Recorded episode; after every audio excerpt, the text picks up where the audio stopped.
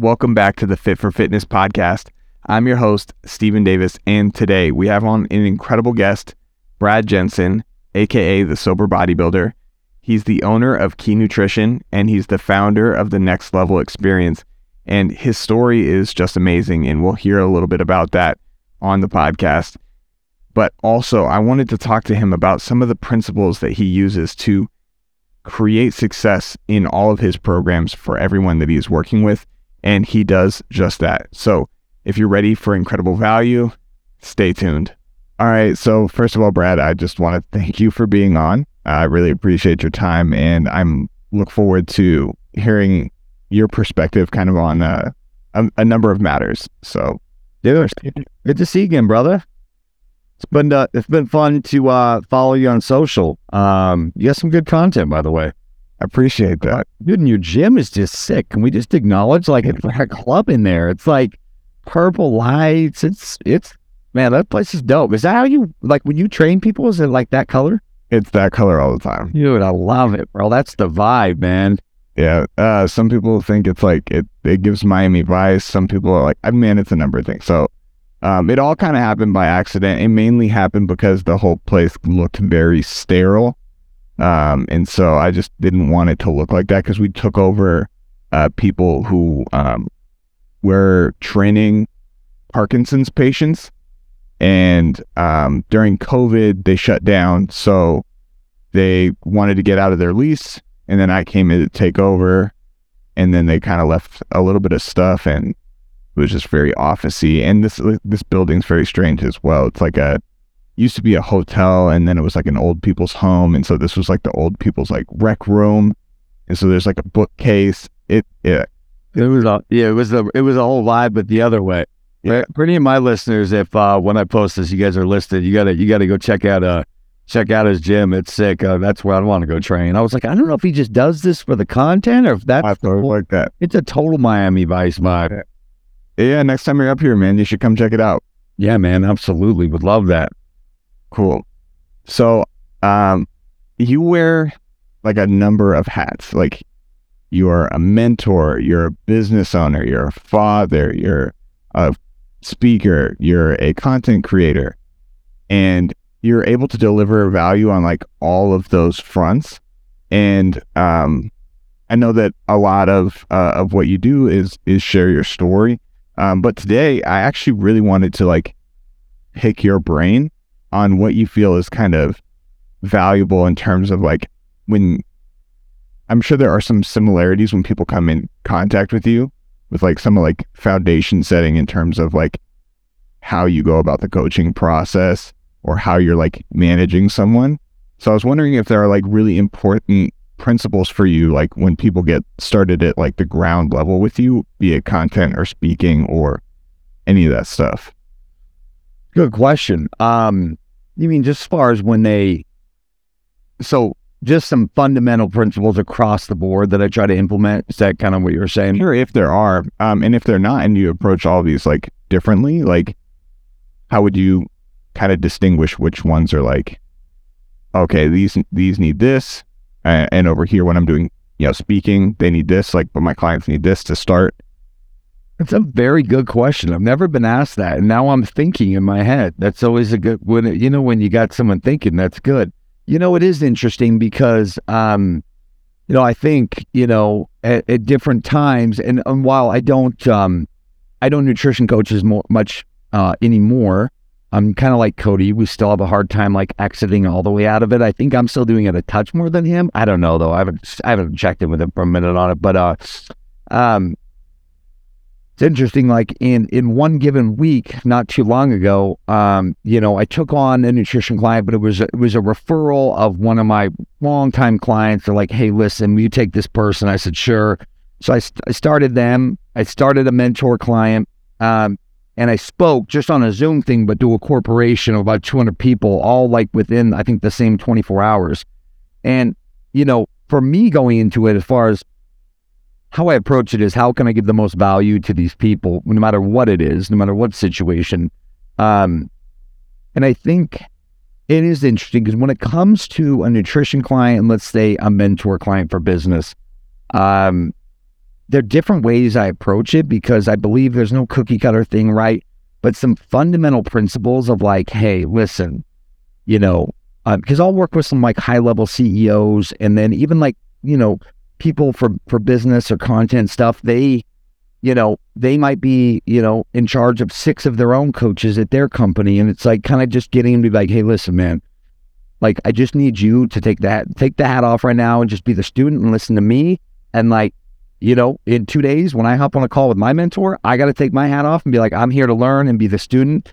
And so I think just always being humble and being willing to learn, even when I go speak to people, um, just, you know, ask them to try to try to have an open mind for what I'm gonna share. And I think just just a level of humility, uh, trying to instill that in people from the beginning, and especially because I do work with a lot of people who might be in charge in their own life and in in business or you know or and that's usually what it is. Like in their particular business is like hey listen she to listen listen to me and like i will i'm going to do the same for my mentor. So just a level of trust. And uh that's a good question man. I i i really i wish i had more of a system but every every client is so different from nutrition. And I know you know this with training. It's like, I mean, it could be totally different. I've I've trained I've trained two sisters back when I used to train people for show preps, and um, they were identical twins, and they had two totally different plans. And they'd be like, "Why does why does she get to do this and I don't?" And I'm like, "Because you guys are two different people." She's like, "But we're twins." And so I think even as a coach on on your end, always making sure that I just think this is why a true connection based model is so important. Just getting to know people and really getting to know even their personality type and what's going to work for them and not work for them. So, um, I don't know if that answers your question, but I think just just instilling a level of humility and being willing to learn and open minded. Like open mindedness is like if you can stay open minded, man, possibilities are unlimited. But it's the closed minded approach, or I know this already, or you know that uh, that I think shortchanges a lot of people.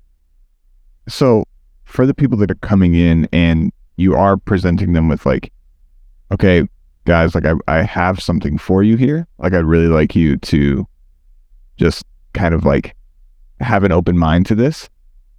When you present it that way, do you feel like that automatically gets a little bit more trust and a little bit more buy-in versus like, hey, I'm just gonna like shove some shit down your throat? Yeah.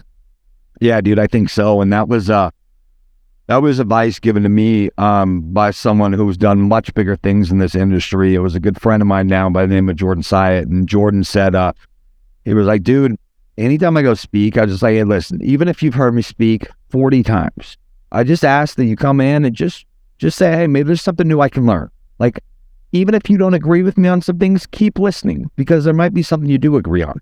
And he said, in fact, I hope you don't agree with everything I say right off the bat. And if if by the end of it you're like, hey, that point of view makes sense, cool. And if not, that's okay too, as long as you stayed open minded. And I think that that man, I see people, I talk to people who follow people on social. They'll say one thing that they disagree with. They're like, oh, I'm not following that dude anymore. I'm like, he has a lot of good stuff to say, or the, I can't believe you follow so and so. He said this. I'm like, yeah, I didn't agree with him on that, but I do learn a lot because I just try to be like, okay, I'm not going to agree with everything everyone says, but if I can remain open minded, man, I think that's the, the the growth that can happen in that zone. I think is is is uh, is incredible. Yeah, and like it kind of cuts off your opportunity for new connections if you're only gonna hang out with or um, take in information for people with the exactly same perspective as you. Yeah. Right? Yeah. Yeah. Um, so when you're when you're going through um, and like you've landed on this connection based coaching model. I imagine that there's a reason why you've implemented it altogether, um, as opposed to um, just force feeding somebody information. Um, really try to get to know them, um, understand them, their pain points. Um, kind of gives you a little bit more perspective on how to coach that person holistically. And um, I'm really curious to to hear a little bit about what are like some insights that somebody could um, expect from that sort of coaching, as opposed to like, all right, this is going to be your macros. Here you're going to go, like, and this is what you're going to do. What would you say for somebody who hasn't experienced that? What would you say is the primary difference there? Yeah, you know, it's interesting. And what we kind of have, uh, we have a hybrid model um, here at Key Nutrition where, um, you know, most of our business is done virtually. However, the, the caveat is for a lot of uh, a lot of people coming in, um, you know, whereas I look at Cody's company and I think I think he hits a lot more of the advanced people, right? They know what to do. They got this and and um and I, I feel like our for a while our targeting message was towards more like the new person who wants to learn about macros, heard this from somewhere, doesn't know how to do it. Um, you know, a lot of the soccer moms are like our original, even the branding is this teal and purple, and you know, it's it's brighter, and we tried to attract that. And when I say a hybrid model, is that we have what's called full coaching, which is uh, you get a phone call or preferably a Zoom call, so we can make eye to eye contact every single week, and um, and we go over everything just like you would an online check in, but it's it's true connection based. Like, and then we do have an online only option um, and there's two different price points on that. And, and the reason I say all that is, man, I'll be honest. I still like when I went strictly just pure virtual after being in person, I missed that connection, man. The way you get to know clients, you get to by training them for an hour, sometimes multiple times a week. I mean, you bar- you bond with these people for life, probably, right? Like you get to know them at a deep level. You start knowing their kids' names and their soccer game. Did they win their soccer game? And like this this stuff might not seem to have anything to do with losing weight or getting in shape, but it does because the buy-in and trust is there.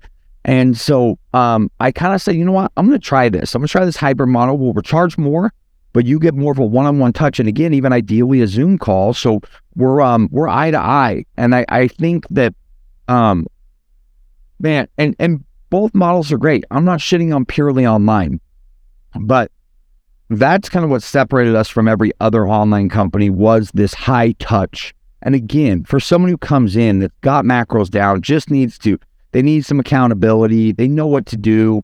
Um, and still, even then, if they can remain open minded, um, you know, we do have an online option only where, you know, it's just check ins. But for people who are new at this or maybe in a lot of pain or have 100 pounds to lose, like that accountability of showing up on a call and actually talking through and teaching them, you know, how to track macros and why. Okay, let me see your food logs and really going over this. But again, even deeper than that, having a, having you know a few minutes to talk about their life, man, they, they start to know, like, trust, and respect you. And when that happens, I mean, you know, then the information you give them, I mean, they take as gold. And so you have to be careful with that too. that You're not giving incorrect information. Uh, but man, it's, I just think this connection is what makes the transformation become even more special and real because, like, I got to know so many of their pain points. And again, not discrediting that you can't get to know a person uh, through an online check in too.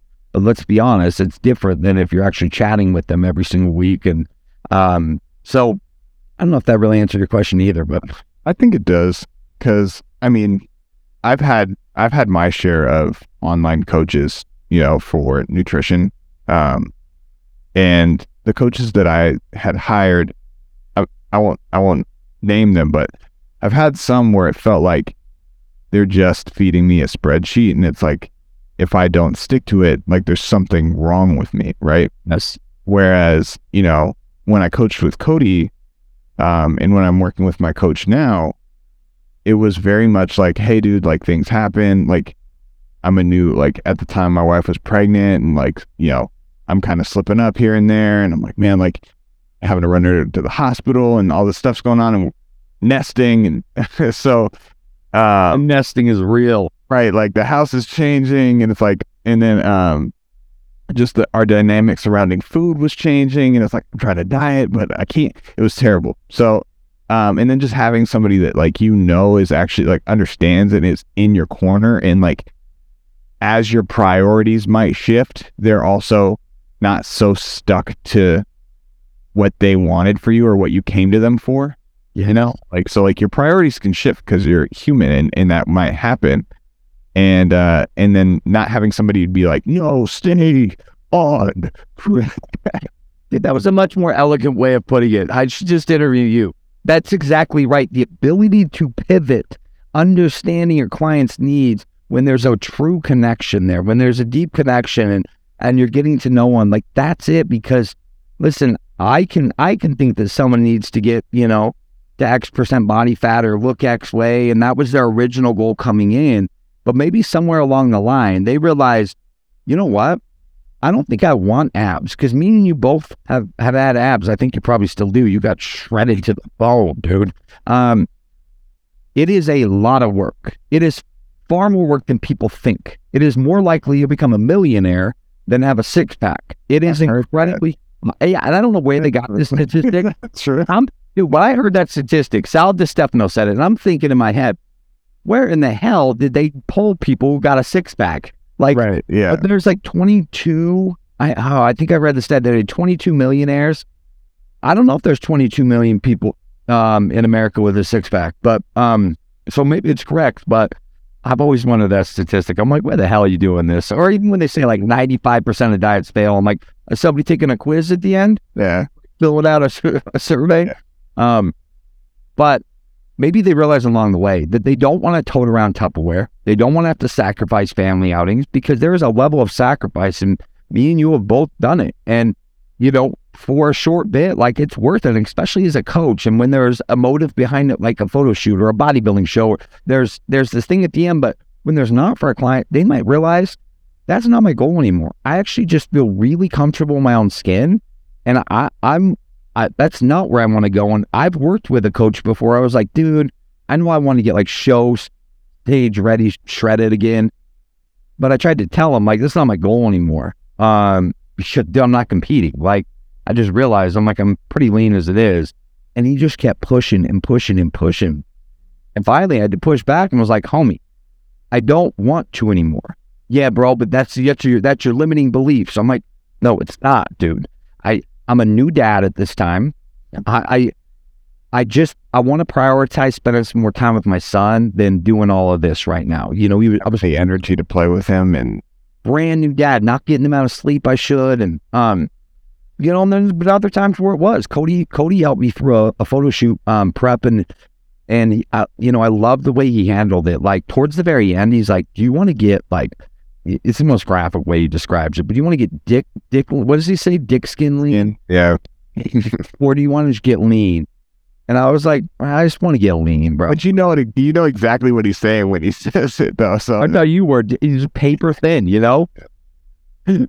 um, I know it's, it's such a it's such a good description because, and when I told him that, he was like, "Cool, okay." Then this is like, and he he gave the plan of action to follow, like getting, dude, lean. I was lean for that photo shoot. I looked good. I could have been leaner, but at that point in my life, I was just like, no, dude, I just want to get nice and lean. Uh, I don't, I don't. I've been shredded. I just don't want to do that right now. And he heard me and listened to me. Right. And that, that is so important. And I there is coaches out there that their whole motive is to make sure you get shredded so they have a good before and after to post, right? Yeah, I mean, like it, that's I mean that's a lot of the the models for um, how somebody would acquire clients, and um, and that's kind of maybe maybe something that they could also learn from you is like how to curate content online. So, like I I'm actually kind of curious if the way that you approach content is similar to the way that you approach kind of these other things because it seems like you're really meeting people where they're at with both like the advice and then you have Sheena and then you have like your tweet posts. So you have like multiple mediums and all this stuff. So I'm wondering if um if this is all kind of married to that same thing where it's like I want to be able to connect with the people behind the phone. Like I have a certain person in mind behind the phone and how I'm delivering that content.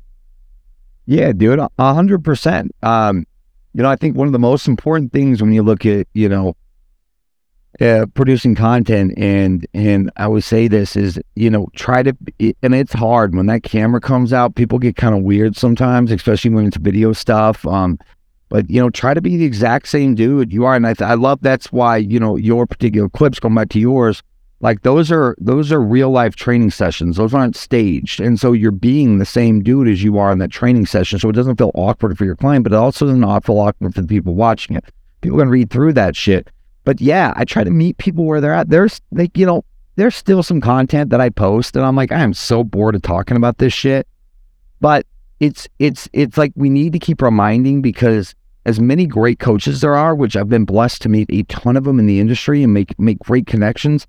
There's still a lot of shitty information going around. There's still a lot of ads inundated that are gonna that are gonna really like. Even though people are like, "That's too good to be true." I saw one the other day that was for a, a fat loss gummy, and it said lose up to 20 pounds in 40 days.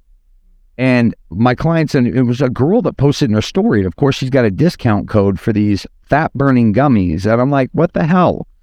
Um, that's still a thing. Like it shocks me, but people are always going to be appealed to that. So just continuing to post some of the shit that's boring to me now. And, and um, but I try to have a wide array of meet, uh, variety of meeting people where they're at. And I, I have to remember, even though I'm bored about talking about it, us as coaches still need to put out the information so it's still keep reminding the person out there that's still thinking the quick fix is maybe the better way. Right. And I mean with with content online and with trying to serve clients, it's like it feels like if I've answered this question before, then I just need to go a layer deeper and then you get super granular and then you lose the people that you were attempting to serve. So Yeah. like it it you either end up in like the trainer circle jerk or like you're like over here just trying to do newfangled exercises that you know maybe not effective for clients but it's it's still trying to meet them where they're at but it's like entertainment factor more like oh try this workout to flatten your tummy and it's like no Yeah. Exactly. You know, uh, and then you know, it's uh, obviously my my Instagram handle is a sober bodybuilder, and uh, you know, and I've told my story at nauseum, so on Taylor, but I have 10 and a half years sober from drugs and alcohol, gnarly heroin addiction, uh, left me on the streets, and um, you know, I had somebody the other day, a friend of mine, that said, "Hey, man." And he, he was doing it out of love. I told, I actually told Cody about it, and he was like, "Fuck that, dude."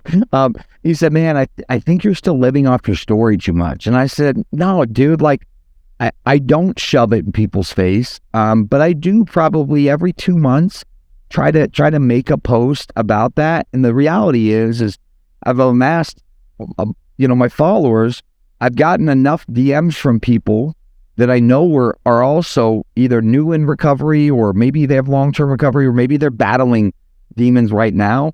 Yeah. At meeting where they're at, it's not like I still hang on my story like I'm still that person, but it's it's you know what you know, I'd like to give a message and just remind people it's possible. Like if a guy like me can do it, you can do it too. And so that is perfect example of content where I'm trying to meet some I'm trying to meet some people where they're at. And that that content is not going to resonate with with everyone because some people have never battled that. So it's just not relevant to them. But the people who who it does, like that means a lot to them. So again, it's kind of trying to get a diversity of content and meeting them where they're at and just saying, hey, listen, like just letting you know you can do it too. It's not that I hang my hat on my story so much. It is part of who I am, but it's not who I am. But it's important for me to keep reminding people that like there are so many people who don't make it. So if I can remind you that I can make it, maybe you think you can too. and also like just how far like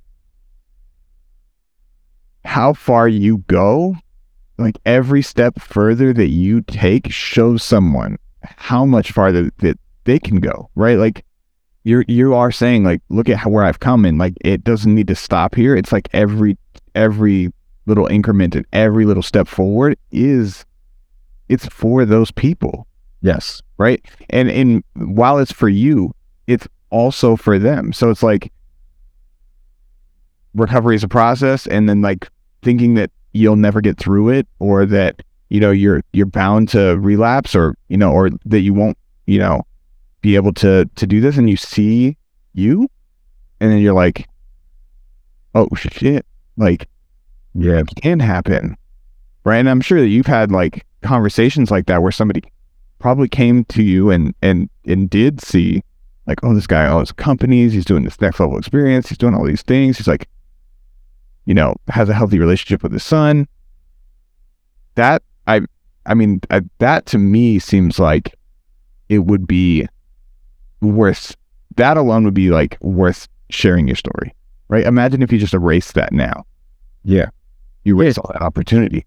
Dude, no, you're exactly right, dude. The DMs I've gotten that over the years have meant the most to me are people were like, hey, man, I mean, I shared a story uh, it was about two years ago. It was August of 2021, and uh, um, my divorce had just gone final, and uh, you know, me and me and his mom almost split. Well, we did split. Turns out she was pregnant. Got back together, and and quickly, you know, we're like, and, and I'm happy to report like we get along really good today. We're really good friends. Um, and it just wasn't the right fit to be married, and so I was struggling, and I went to uh, I went to Mexico on a trip and uh, was just not in a good place, man. The divorce kind of hit me. It was final. Like it was just, it was hard. Just like, you know, I'd I'd been away from my son. Like I would see him, but um, you know, I wasn't there every day with him. Like I had my custody split, but at that time it was it was even lower than it is now. It's tearing up and up to 50-50 come come June, which I'm super pumped about. But uh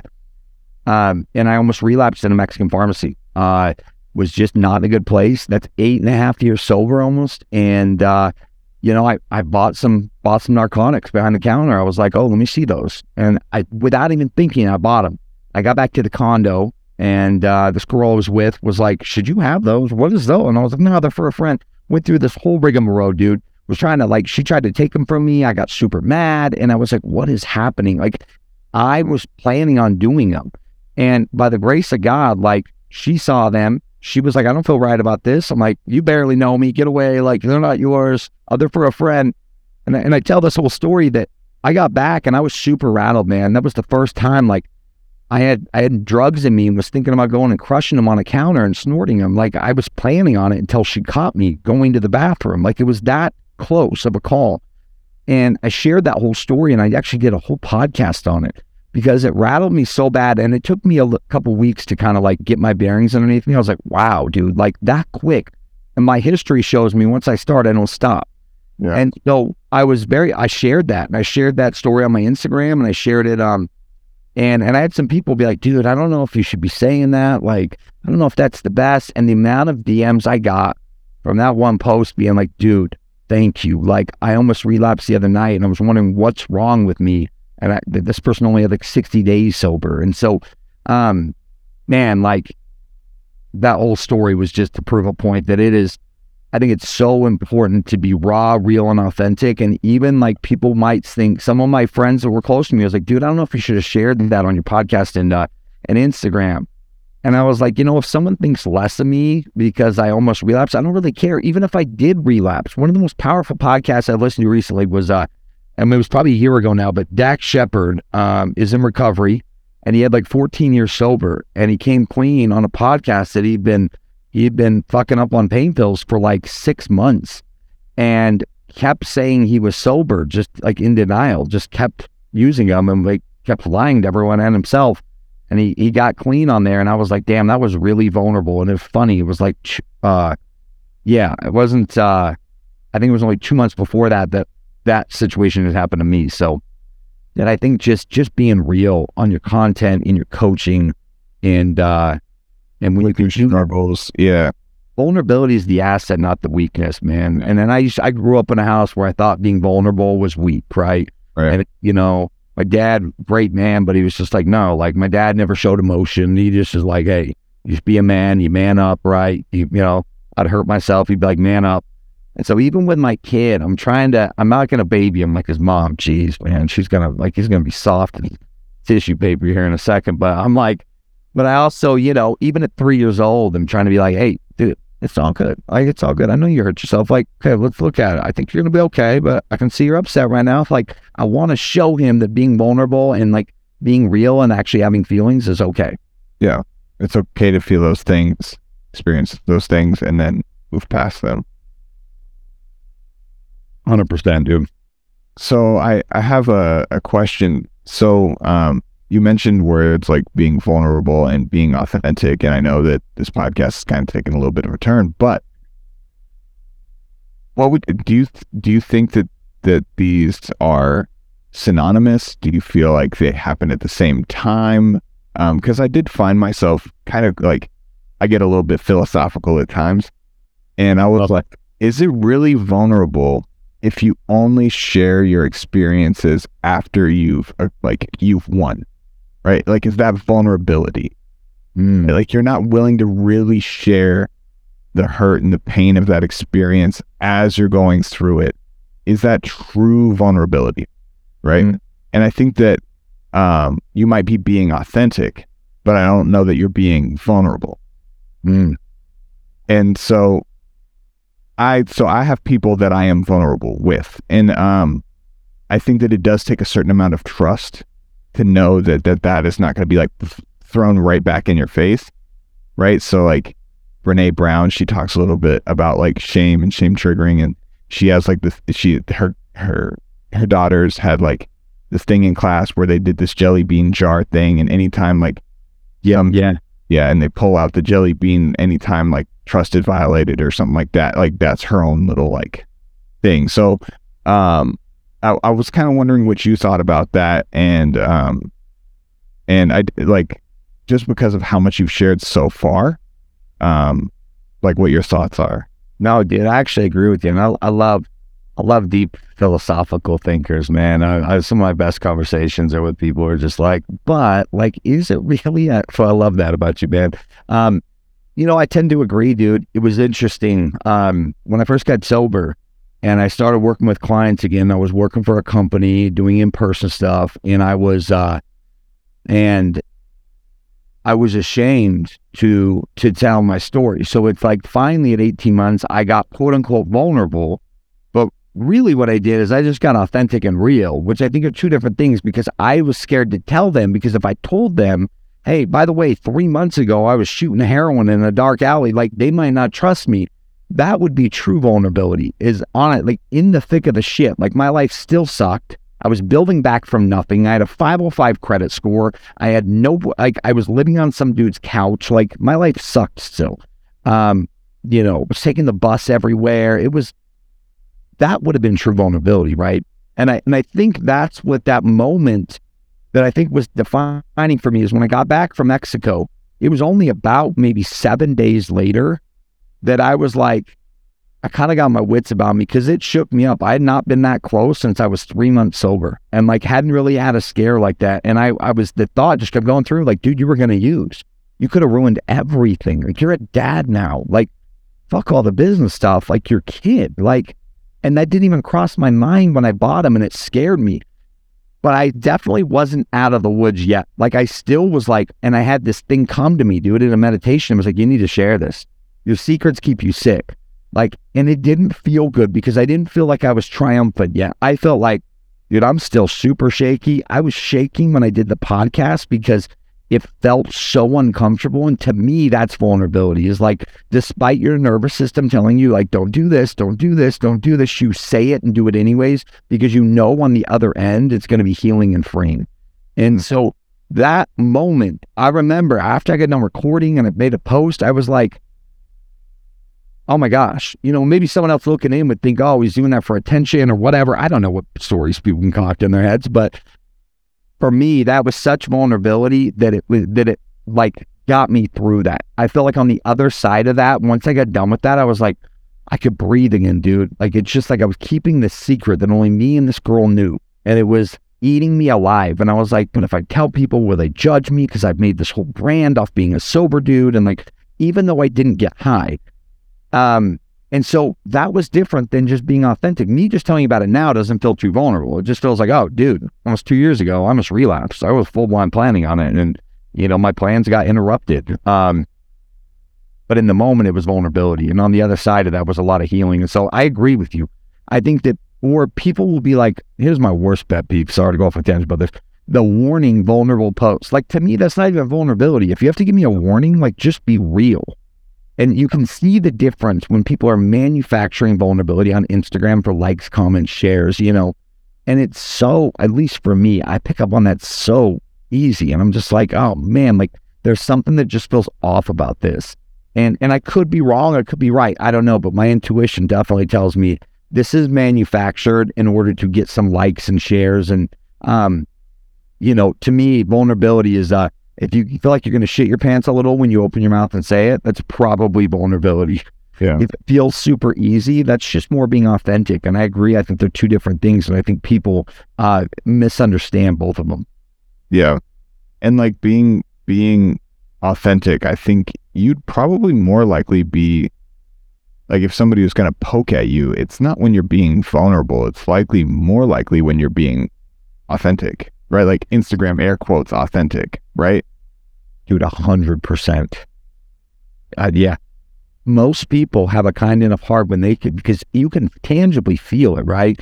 I can feel when clients, and you, you, you have too, like over the years where, I mean, all of a sudden they just get real with me and they dump some shit on me. And I was like, whoa, okay.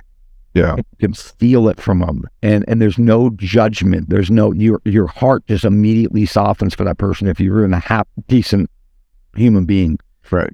And, uh, and so yeah, man, it's uh, it's powerful stuff, and I think I think so often people um, they don't get vulnerable, but yeah, they say they do, but it's after the fact. It's after they won. It's after they feel comfortable talking about it. Yeah, and I maybe that's a maybe that's a step to one day becoming vulnerable for some people. Is like maybe first having the confidence to see that they can get through certain situations. But I think you have to have a certain confidence in yourself. Um, in knowing that this isn't the end for you. Um, for some people to feel like, okay, I can, like it's, I'm being vulnerable. This thing did happen. Um, but like maybe you don't, but maybe you don't. And I think probably in your situation, maybe you didn't, like, cause it did feel like, damn, this shit like just happened and it shouldn't happen to me because I'm, you know, this leader and I'm, I'm X, Y, and Z. And like, I, I didn't even think about all these things that I could have fucked up like that. I think that that's like that, that, it, that in by definition is like vulnerability because like yeah. you actually didn't know that you had the skills to get out of there. And I think that, that, that that's when somebody would kind of be a little bit more vulnerable. Like me being vulnerable about nutrition, like guys, like this weekend, I totally fucking fucked it up. like that wouldn't because like I have the skills to get that in control. And because like fucking it up, like we know that it, it's not fucking it up one day, and it's not like guys every day I struggle with food. It's like that's not what's happening. So like right, I'm right, vulnerable. It's like real, real things that like really happen, and that you aren't sure that you have a full grip on, and that's that's when you're sharing. Like that's yeah. you're sharing. Hundred percent, man.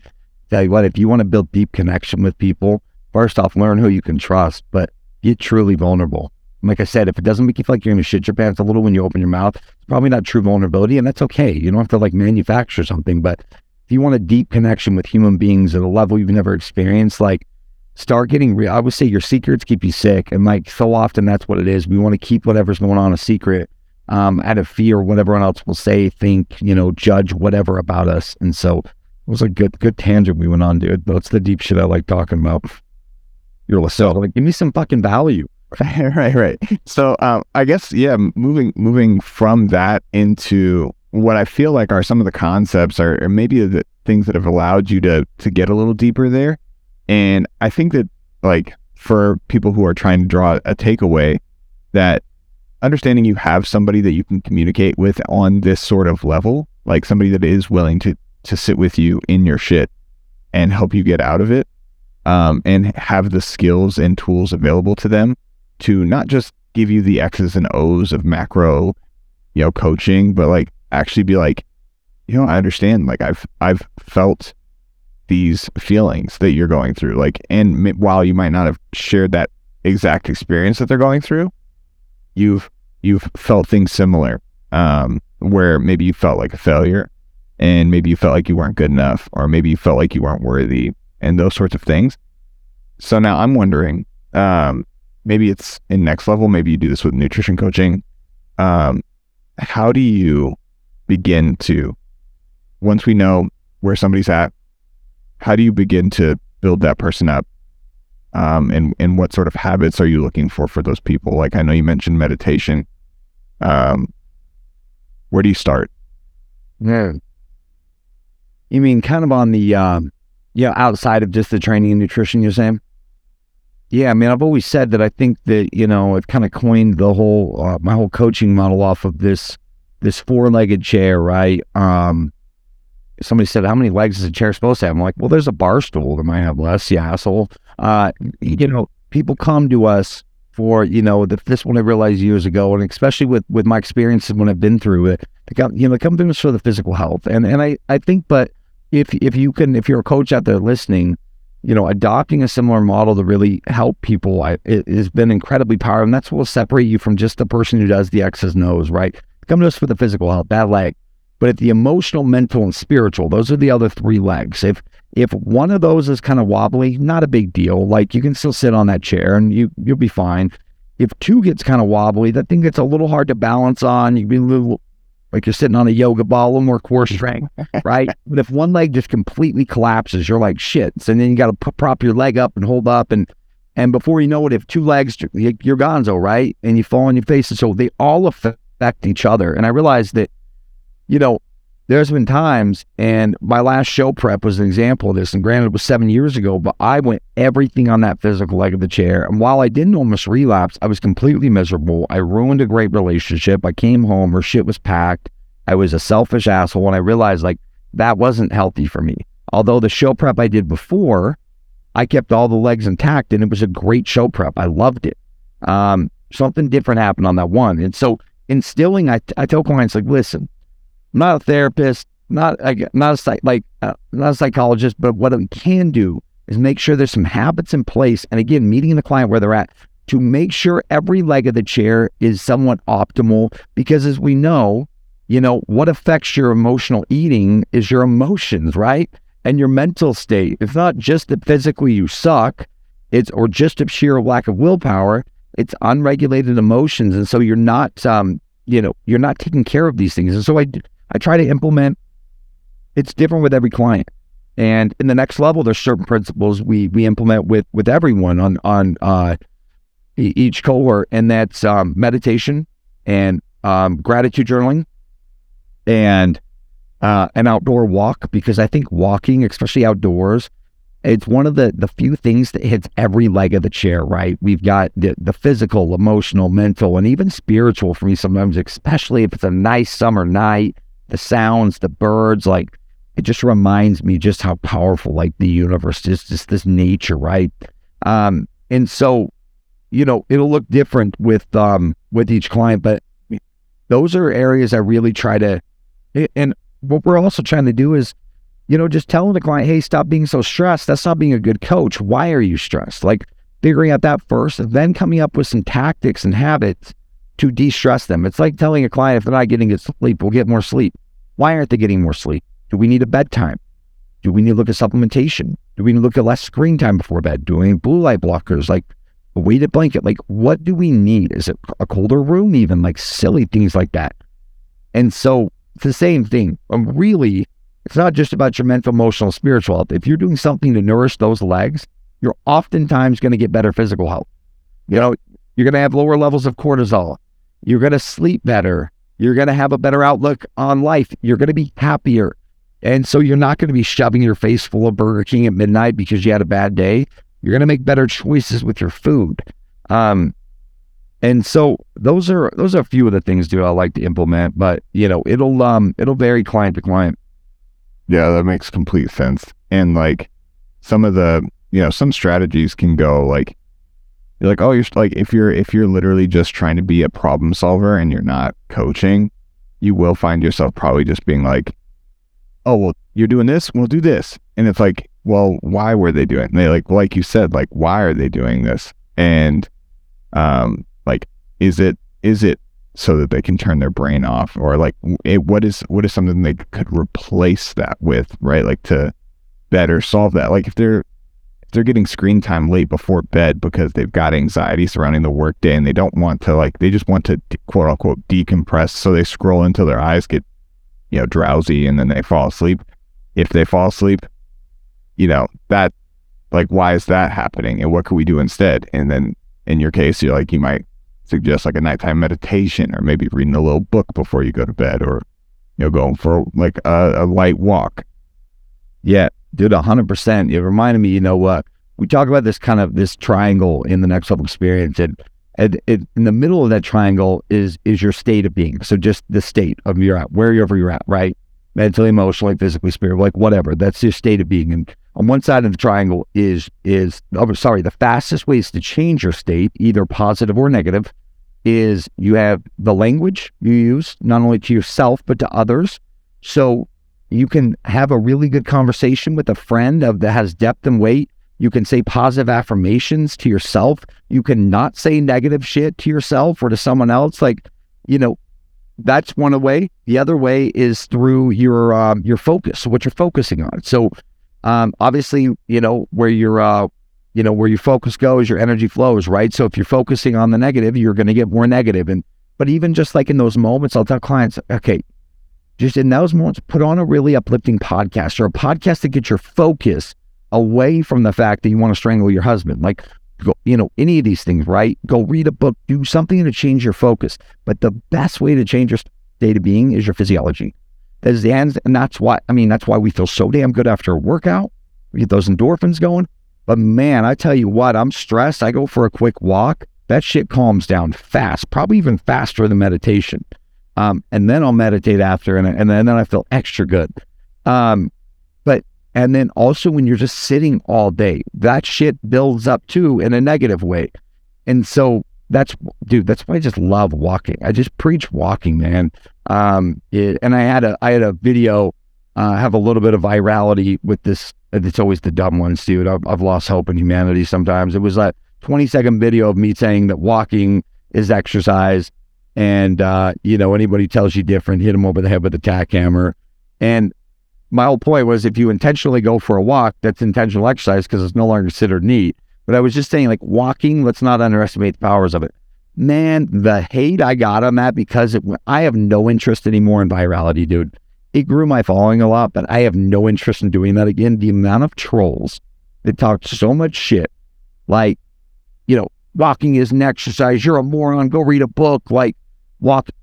Oh yeah, if you got shredded from walking my ass, well, nobody. Oh, what about strength training? I'm like, literally, I didn't say to replace strength training. Um, but uh, have virality is not the way to grow. I've, I've learned because it came with a lot of shit. Yeah, the um, I, I guess like um, it's kind of interesting because you know, um, there are people that I respect on the internet, and then uh, it's very easy on the internet to to attack anybody for saying anything because it it's devoid of context, right? And you have a 60 second video in which to instill a certain amount of context and then that is going to based on viewership be taken out of context. So when they remove that context and they apply their lens, you're now an idiot. And that's the internet. And then if somebody like puts a stitch on it and now like there's that so like I'm like whatever you do on the internet, somebody's gonna think you're an idiot. Right? You could say strength training's the best thing. And unless you live in a strength training silo, you might be like, oh yeah, uh, strength training's great, but if you're not there, somebody maybe from I don't know, there's probably somebody in a yoga sector, I'd imagine, that believes that strength training is like makes you all rigid and stiff and makes you not like mobile, even though that's not true. But like that's just a belief in a system of operating, right? And so like nobody said to do just walk alone to get shredded. That's not what you said. You just said it was exercise. And maybe you could strength train and go for a walk. Yeah. uh yeah, so it's like it's so true, man. It's uh and I have a friend who I thought you were talking about my friend who does yoga because she's like, oh, I don't want to do that because it's going to make me too stiff. And I just, I love being mobile. And I'm like, well, it's actually like been proven that's incorrect. Like it actually can only uh, help those things. But uh, somebody will always, I made a post one time about the importance of strength training. And of course, I mean, just recently, and of course, I get people that are like, yeah, it says the meathead, you got to do cardio. I'm like, never once did I say not to do cardio. Yeah. Like, I just said strength training is so fun. If, if every American strength train three times a week, we would be in even even void of saying, "Hey, you should also watch your food." Even that alone would immensely help the the our our obesity crisis and and just confidence. Even people would be happier, even if they didn't lose weight. They would hopefully have a composition change a little bit. They would live longer a little bit. They have stronger bones. Like there is so much. And again, on that post, people were like, "No, cardio is really important too. I said, never once I say it's not, right? So it's void of context. And the keyboard warriors come out strong. And that's what, you know, when people are, we're in positions like we are, we're putting out content, like, you know, you just know you might get some jackass that has some bad to say. And that's where being confident, and you go back to the vulnerability thing and, and being confident in yourself. And there's a level of self love and um, appreciation for who you are. You know who you are. You have to have a little bit of thick skin, especially, you know, growing a, a following on social media and putting stuff out to the public where your account's not private. It, because there's going to be people who say shit. And at the end of the day, that's why all these other tools that I do, you know, the meditation, the, I'm, you know, I've been a big advocate of therapy. All this shit has got me to a place where I can have pretty thick skin and, uh, and I can take it, you know? And so it's, it's just more important to just continue to the work because you'll always get some shit out there. Absolutely. Yeah. And I like to think like, you know, not just strength training and nutrition, but like everything that you were saying, um, wh- whether it's like, you know, confidence or everything, everything has a percentage of your one rep max. And that's like the amount that you feel that you can handle or that you can handle, right? Everything is a perceived 1 RM. It has that level, right? And as I go through life, most of life operates at a very low level compared to my one rep max on deadlift, right? Like if I go pick up a box of, uh, you know, Fairlifes, like I got a whole case here for the gym, right? Like that relative my one rep max is very low. And, um, but when I first started, that would have been much hi- a higher percentage of my one rep max, right? So the practice and confidence builds as I get stronger. And the same is true of, um, you know, cardio. As I do more cardio, my ability to hit a higher heart rate goes up. Because at first it's kind of hard to like build and sustain a high aerobic capacity that goes up as I continue to train that. And then like you're saying, like your your upper limit for what you're able to put out content wise and what you're able to handle, like lots of people would have deleted their Instagram after or took the post down after what you went through in terms of like the attacks online and stuff like that. But that's because like that's relative your one rep max. And maybe it's closer because of all the hate that you got. Like it tested you, but because of all the reps that you've built in, all the vulnerability and trust you've put into the system, all of this stuff, you've got a higher w- one rep max than than most. And so I think That's a really good analogy, man. I mean, because it's true. It did test me a little more because I mean, I you know, I got I got accused of being too skinny on there, to being too much on roids. I was like, which one is it, guys? Can we pick somewhere in the middle? It was an exercise demonstration video, and they're like, yeah, says the guy, I have way bigger arms than this scrawny dude. And then the next comment was like, get off the roids, bro. I'm like, so I, you guys got to meet me in the middle somewhere. Uh, one guy, my favorite comment said, you look like a big dumb refrigerator with magnets all over it. And I'm like, I'm assuming the magnets are my tattoos, but I was like, thanks. Yeah, But again, it did. There was a moment there where I was actually praying for that video to stop because as many nice comments, our brains fixate on the negative ones, right? And and so it started to get to me. I'm like, dude, this is not that like not that controversial of a post. Chill. Yeah. And then I, I I I flipped into Gary V mode and I thought, you know, I truly felt empathy for these people. Like I don't know what is so fucked up in their life that on a Tuesday they wake up and they think, you know what I'm going to do? I'm going to scroll the real section and I'm going to find somebody, a random stranger, and I'm going to take the time to type out, you look like a big dumb refrigerator with, ta- with magnets all over it. Post. Like that is so sad and broken. Never once have I thought when I'm scrolling to take the time to fucking write something negative to a complete stranger, I, even if I wholeheartedly disagree. Like that is their platform. They can do what they want, and I will scroll by. They are there are some fundamentally broken in their lives, and um, you know, I got to that place with a lot of work of just truly feeling empathy for them because that is not a way to live. right. Have you read the book Social? No, Um, I'll get the author to you after um, after the podcast, but um, in the book Social, they talk about why it's so painful when we do get like those sort of negative pangs or we're bullied, right? Um, it's it's the absence of somebody standing up with standing up for you that feels like affirmation to that statement, right? So you're getting all of these hate comments and like maybe somebody isn't directly under it responding or stopping it from happening. So it feels like it's kind of true. And and so like you have to like you have you've done the mental work to know that that's not true and that you're a great you're a great guy with an amazing story who's helped many people and inspired, you know, coaches like me to level up their game.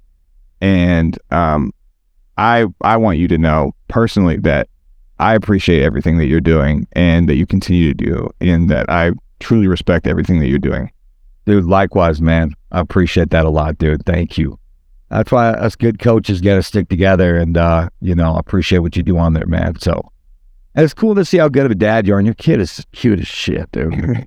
but I love watching other men that are so involved with their children, dude, because he's he's you know he's he's he's my why. You know, it's uh and and unfortunately, there's a lot of dads who just you know they think their role is just go to work and just that's it. Like and and just you know be a being a present father is um that's that's the ticket, man.